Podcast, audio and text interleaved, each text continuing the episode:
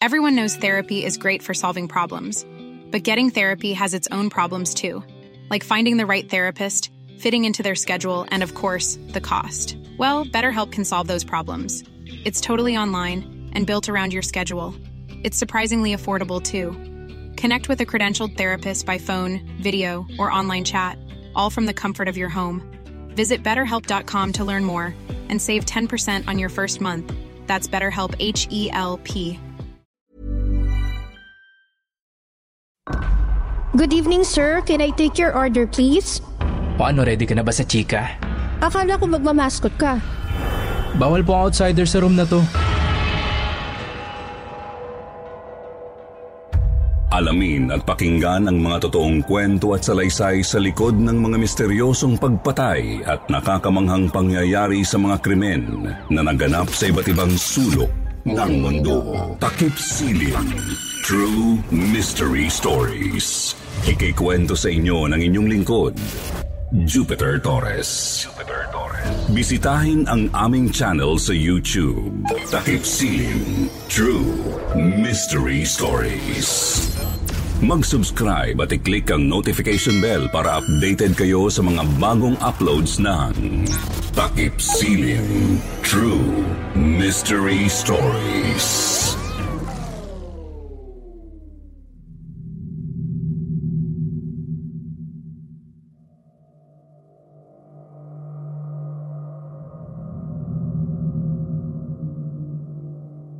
Magandang gabi po, Miss Anne, at sa lahat ng mga nakikinig ngayon sa programa ninyong Kwentong Takip Silim.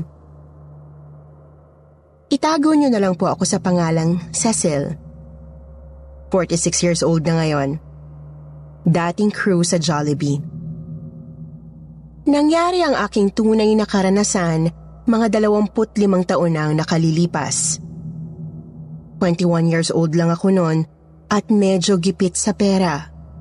Kaya napilitan akong magtrabaho sa Jollibee habang nag-aaral para matustusan ang aking edukasyon.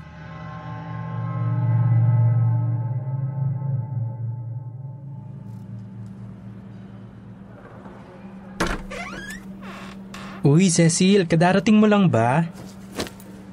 Oo eh. Late ka na naman, girl. Nag-enroll kasi ako. Inagaan ko na nga pumila kaso marami talaga nag enroll eh.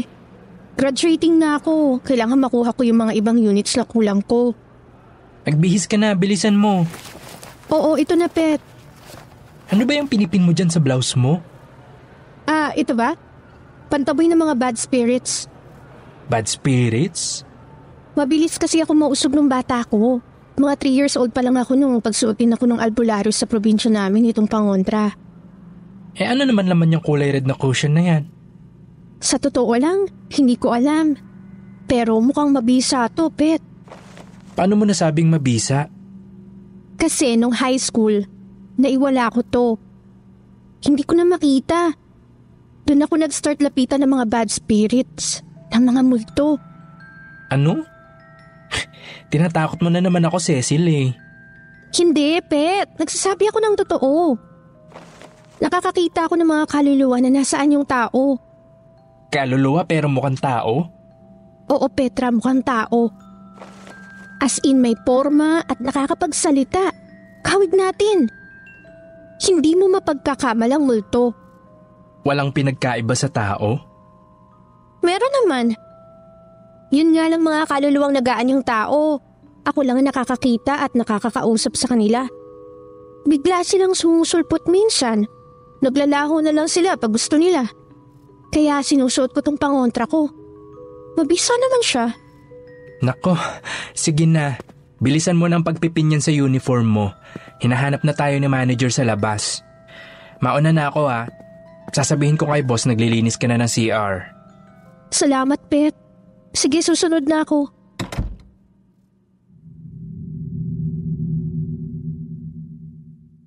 Si Pet, short for Petra, ang naging kadikit ko sa branch namin, Miss Anne.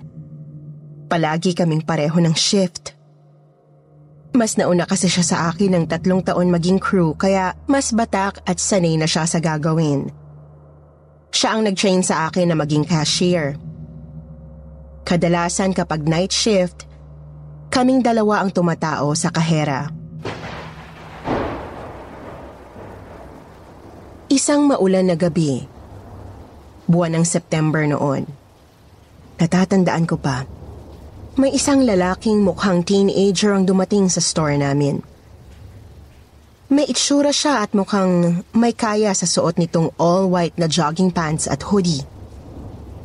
Pumila siya sa akin at tinitigan lang ang listahan ng menu na nasa itaas ng counter. Good evening, sir. Can I take your order, please? Hindi siya kumibo. Hindi rin gumalaw.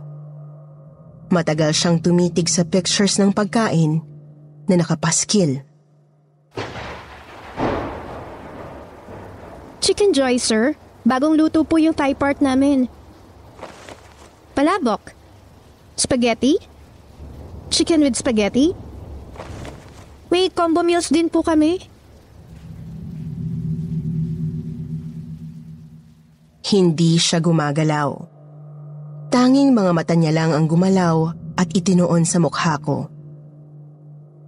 Natigilan ako nang mapatitig ako sa mga mata niya. Parang hindi rin siya humihinga sa itsura niya.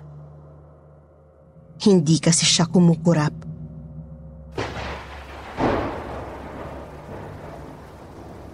Sir, ano pong gusto niyong orderin? Shit, Cecil, may bagyo na nga yata talaga. Eh, may tao. Ano? Biglang lumabas ng store ang lalaking nakaputi. Mabilis siyang nawala sa paningin ko. Para siyang nilamon ng ulan sa labas. Ano ka ba? Bakit ka nagsishit pag may customer? Okay lang yan, di naman nila tayo dinig eh. Nandun sila sa kabilang side o, hindi naabot doon ang boses ko. Hello, pet. Narinig ka kaya ng customer ko?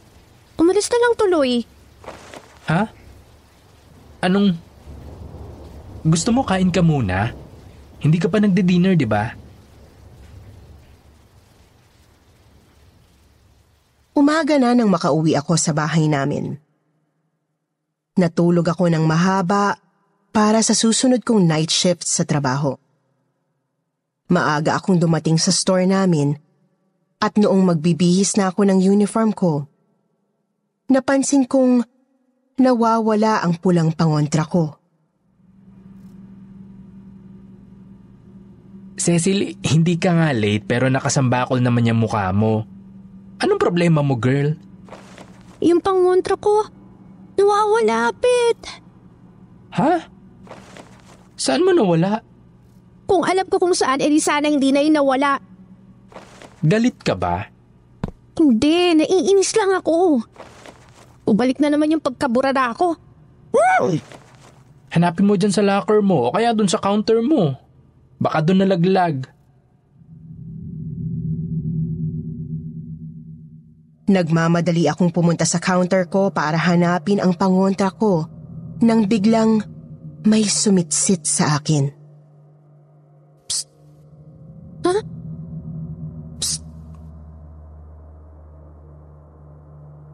Napatingin ako sa lalaking naka all white na jogging pants at hoodie. Bumalik na naman yung teenager na may itsura sa store namin. Pumila siya sa akin at tinitigan ako sa mga mata. Good evening po, sir. Ano pong order nila? Palabok? Spaghetti? Chicken with spaghetti? May combo meals din po kami. Hindi siya gumagalaw. Parang hindi na naman siya humihinga sa itsura niya. Hindi kasi siya kumukurap. Sir, ano pong gusto niyong orderin? Ngumiti ang lalaki at bumalik sa upuan niya. Bumuka ka ito bago dumikwatro. Sumandal sa upuan at nginitian ako. Doon ko lang napuna na wala siyang suot na sapatos. Nakatapak siya. O tinanggal niya lang ang sapatos niya. Bigla akong nakaramdam ng kaba. Cecil, ano? Nahanap mo ba? Hindi eh. Buong gabi hanggang madaling araw na nakaupo sa harapan ko ang misteryosong lalaki. Hindi talaga siya natitinag. Sa akin lang siya nakatingin kahit na saan ako pumunta. Bandang alas dos ng umaga nang lumabas siya ng store. Nang sumunod kong night shift, nando na naman siya. Suot pa rin niya ang all-white niyang outfit. Tumagal yon ng halos gabi-gabing pagbisita sa counter ko ng tatlong linggo. Hanggang dumating ang madaling araw na hindi ko inaasahan.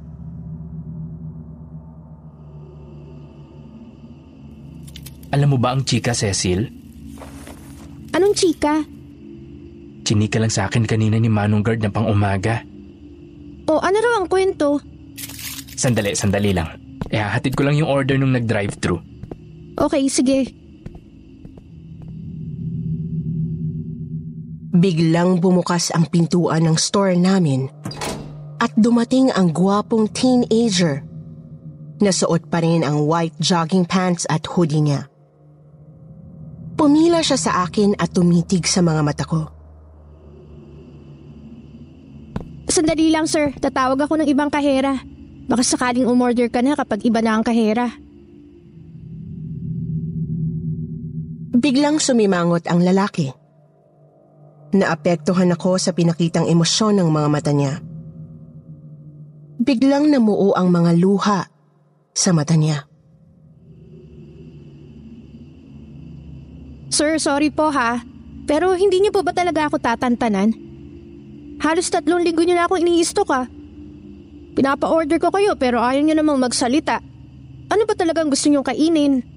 Chicken joy? Palabok? Spaghetti? Tinitigan ako ng teenager at inabot ang mga kamay ko. Natakot ako. Feeling ko haharasin niya ako. Sir! Huwag mo akong hawakan! Manong guard! Manong guard! Palabasin niyo nga tong... Cecil! Cecil! Anong problema? Ito kasing lalaking to eh. Tatlong linggo na ako ini-stroke. Ngayon, kinumpronta ko na ayaw naman magsalita.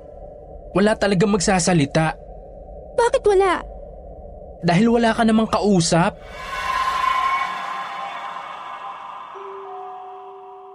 Nayanig ang mundo ko nang titigan ko ang lalaking nakaputi sa harapan ko. Ako lang pala ang nakakakita sa kanya. Sa sinabing yun ni Petra, parang natakot ang teenager na kaharap ko at umiiyak na tumakbo papalabas ng store. Hindi na ako nakapagsalita pa. Lumapit sa akin si Petra at inabot ang nawawala kong Mm, pangontra mo. Napulot ko sa parking lot malapit sa basurahan. O ayan, isuot mo na. Salamat. O ano, ready ka na ba sa chika? Okay, anong chika? May teenager palang minurder dyan sa loob ng subdivision sa kabila. Gwapo daw yung bata. Puro dugo nung matagpuan sa creek malapit sa highway. Nakasuot ng all-white na jogging pants at hoodie. All white? Jogging pants at hoodie? Oo. Alam mo bakit daw minurder? B- bakit daw? Kasi ayaw daw ibigay sa magnanakaw yung bago niyang Nike na puting rubber shoes na galing pa raw ng LA. Kung ako dun sa bagets, binigay ko na lang sa magnanakaw. Ito namang mga magnanakaw ngayon, papatay talaga ng tao makuha lang yung material na bagay. Kakaloka. Nakakatakot. Nanghilabot ako nang maalala kong walang sapatos ang teenager nang dumikwatro ito sa harapan ko. Malinaw na mukhang yung lalaking nagpapakita sa akin sa graveyard shift ko. Ang teenager na pinatay at tinapon sa creek ng magnanakaw. Hindi ko na ikinuwento pa kay Pat ang lahat ng nasaksihan ko.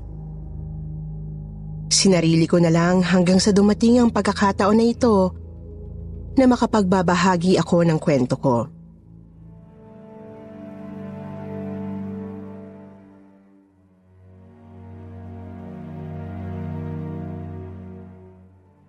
Good evening, Miss Anne. Maraming salamat sa pagkakataon na ibinigay niyo sa akin para mailathala sa inyong YouTube channel ang tunay kong karanasang may halong katatakutan, misteryo, at kababalaghan. Ako po si Jelay, isang simpleng housewife. Ang kwento ko po ay nangyari mga 15 years ago. Nagbakasyon ako noon sa probinsya para umaten sa first birthday party ng pamangkin kong si Yakiniza. Japanese ang napangasawa ng kapatid kong si Lisbeth na isang entertainer sa Japan. Kaya naman ang dalhin nila sa Pilipinas ang unang anak nilang si Yakiniza, ay ginusto ng kapatid kong si Lisbeth na i-celebrate ito sa number one fast food store para sa mga bata.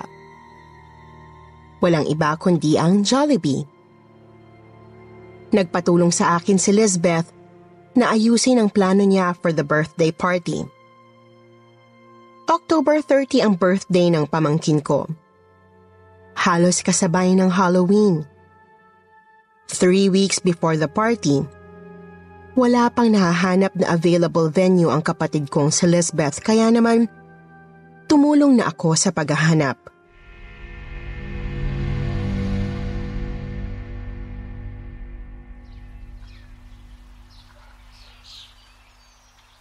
Hello, Lisbeth? Oo, kadarating ko lang dito sa bahay. Nasaan kayo? Ha? Hello? Na- nasa beach kayo? Anong oras kayo uuwi ng anak at asawa mo dito? Bukas pa? Okay. Okay, sige. Maaga talaga ako umalis ng Maynila para before tanghalian makarating na ako dito. Aasikusuin ko na yung Jollibee venue. Hahanap na ako today. Okay, sige. Balitaan kita agad. Textan o kaya call me. Ingat, Lisbeth. Bye. Pagkarating na pagkarating ko po sa old house namin sa probinsya, ay agad akong naligo, nagbihis at lumabas para maghanap ng Jollibee sa bayan. Nanibago ako sa lugar namin, Miss Anne. Yung mga kinalakihan kong paboritong lugar, nawala ng lahat. Tulad nung malaking park na malapit sa ilog, ginawa na nilang extension ng munisipyo yung kinalakhan kong palaruan. Yung mga damuhan na puno ng mga puno ng mangga, ginawa na palang eskwelahan ng gobyerno. At yung dating palengke sa bayan, ginawa ng mall. Hindi na mukhang probinsya yung lugar namin. Para na rin siyang maunlad na Maynila. At dahil naging sibilisado na ito, dumami raw dito ang bagong pinapatay yung Jollibee franchise.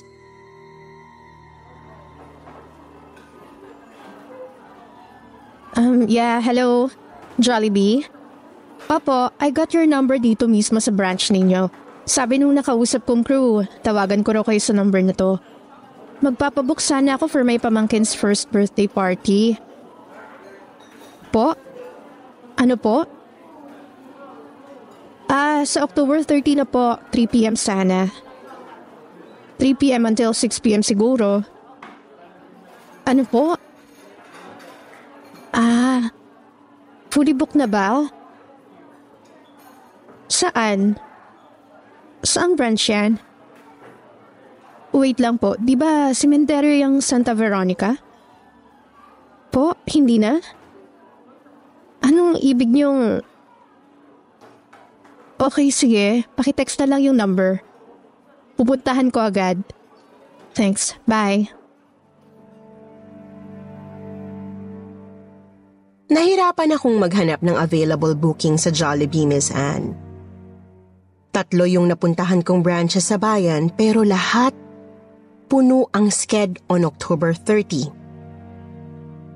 Kaya wala akong nagawa kundi puntahan ang nirefer nung huli kong nakausap na manager. Yung bagong Jollibee na ginagawa raw sa Santa Veronica. Kilala ang Santa Veronica sa luma at sinauna nitong sementeryo. Doon sa Santa Veronica inilibing halos lahat ng mga ninuno ko. Hindi rin matao sa sityo na yon dahil hindi maganda ang daanan papunta dito. Madalas na brown out at palaging walang tubig. Kaya naging palaisipan sa akin kung bakit magtatayo ng Jollibee sa ganoong klaseng lugar. Inisip ko na lang na baka may malaki na rin pinagbago ang Santa Veronica. Kaya may nag-invest ng negosyo sa malayong sityo na ito. Mag-aalas tres ng hapon nang makasakay ako ng tricycle papuntang Santa Veronica. Nahirapan akong makakuha ng sasakyan kasi lahat ng tricycle drivers na pinara ko nalalayuan sa lugar. Lugi raw sila sa layo. Wala raw pasahero pabalik. Kaya, kinontrata ko na yung sinakyan kong tricycle driver. May napansin akong isang lalaking nakasuot ng uniform ng Jollibee crew na naglalakad sa batuhang daan papunta sa destinasyon ko. Pinara ko ang tricycle driver at tinanong ang lalaki. Ah, excuse me, kuya? Pwedeng magtanong? Ano po yun, ma'am? Sa Jollibee ka ba nagtatrabaho? Opo, bakit po? Saan ba yung Jollibee dito? Ah, mga tatlong kilometro na lang po, ma'am. Nasa kanan niyo ho yun. Pero, sementeryo pa rin dito mula doon, di ba? Ito na lang pong banda dito sa lugar na to ang sementeryo. Yung pinagtayuan ng bagong Jollibee doon, giniba na po. Giniba? Yung dating sementeryo, ma'am, pinagiba na ni Mayor. Ginawang subdivision eh. Pinatayuan ng mga establishments. May maliit na mall doon sa dulo. SM yata yun. Ah, talaga? Ilan bang Jollibee dyan? Isa lang ho. Doon ho ako nagtatrabaho. Late na nga ako eh, may party kasi. Mauna na po ako, mama. Sumabay ka na sa akin, doon din ang punta ko. Ano bang name mo, kuya? Ino po. Ako si Jelay. Sakay ka na, Ino. Sabay na tayo. Thank you, Ma'am Jelay. Nagulat nga ako sa nasaksihan ko, Miss Anne. Yung dating pinakalumang libingan ng mga mestizo at mistisa sa Santa Veronica, wala na. Ginawa ng subdivision. At sa labas ng subdivision, ay may isang ginagawa pa na Jollibee na open to the public na. Niyaya ako ni Ino na pumasok sa loob.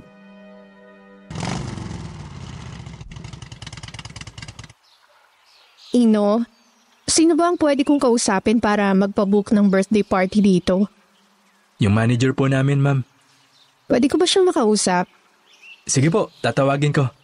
Maiwan na kita, Ma'am Jelay ah. Kailangan ko na kasing magpalit ng damit eh. Magsusuot pa kasi ako ng mascot. Mascot? Opo, start na po yung party 10 minutes ago. Kailangan ko na lumabas in 20 minutes. Ibig sabihin ikaw si Jollibee? Ako nga po. Ay, nakakatuwa naman. Sige, gusto kitang mapanood mamaya. Papa-selfie ako sa'yo mamaya ha. Sige ma'am, akyat ka na dyan. Sa second floor yung party. Ah, makisilip ka na lang doon. Magre-review pa po ako ng choreo ko para sa sayaw eh. See you, Ma'am Jelay. Galingan mo ha. Bye, Ting! Excited akong umakyat sa second floor para obserbahan kung paano sila magpa-party para sa mga bata. Nagulat ako nang makita kong walang katao-tao sa itaas. Tumutugtog ang Jollibee theme song pero wala pang mga bisita. Wala ring mga bata. Dahil wala namang tao, nakigate crash muna ako. Pumasok ako sa air-conditioned na maliwanag na venue na puno ng balloons at party hats. Napreskohan ako sa lamig ng aircon kaya nagpasya ako na magstay muna. Maya-maya, napansin kong may pintuan pala sa bandang gilid. Bumukas ito ng kusa. Out of curiosity, tumayo ako at sumilip sa pinto. Nanlaki ang mga mata ko nang makita ko si Jollibee na sumasayaw sa loob ng madilim na kwarto. Wow! Jollibee!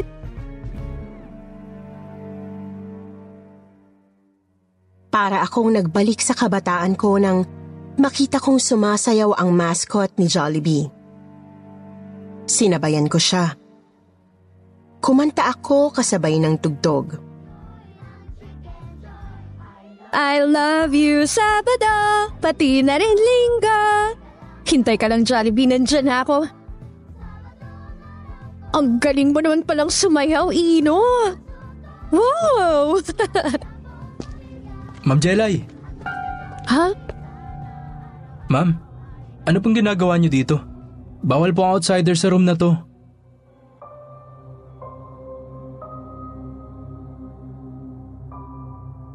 Nanlaki ang mga mata ko nang makita ko si Ino na naka-bodysuit at nakatakip ang mukha ng tela. Nakatayo siya sa likuran ko sa bandang pintuan. Ino? Akala ko... Akala ko magmamaskot ka. Opo, kaya nga ako nagsuot nitong inner costume ko eh. Para maisuot ko na yung mascot. Ha? Eh, sino yung may suot ng mascot na yan? Wala pa pong may suot sa mascot, ma'am. Ako po ang magsusuot niyan. Susuotin ko pa lang. Pero nakita kong sumasayaw yung mascot kanina. Ano? Imposible, ma'am. Kitang-kita ko kung gaano kagaling sumayaw si Jollibee. Di ako nagsisinungaling, nakita ko. Gumagalaw siya kanina.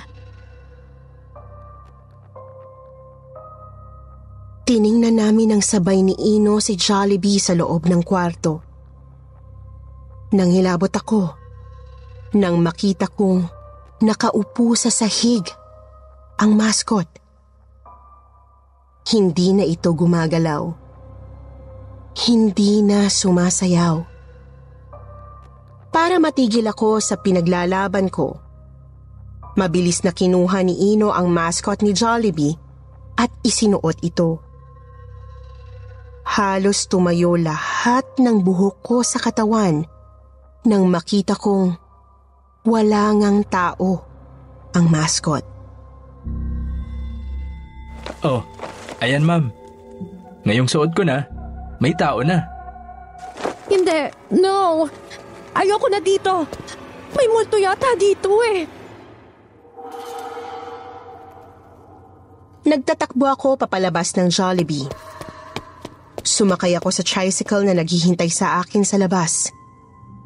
Ngumisi-ngisi lang ang driver sa akin. Halos matawa ito. Doon ko lang nalaman na marami na palang multong nagpaparamdam sa lugar na yon simula nang gibain na ang dating sementeryo. Hindi lang daw sa Jollibee nagmumulto ang mga galit na kaluluwa, kundi umabot na sa bayan.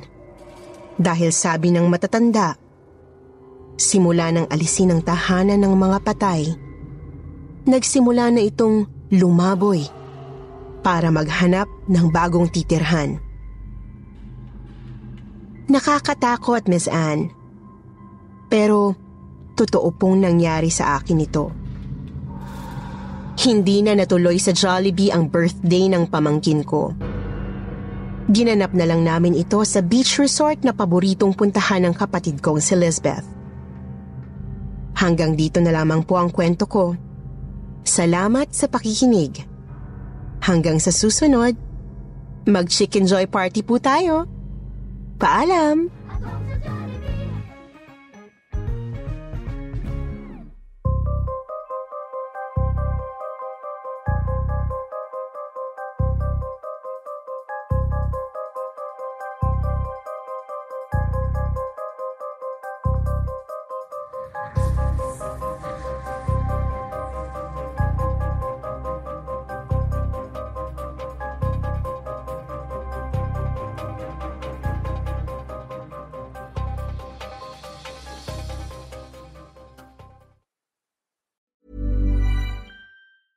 Planning for your next trip?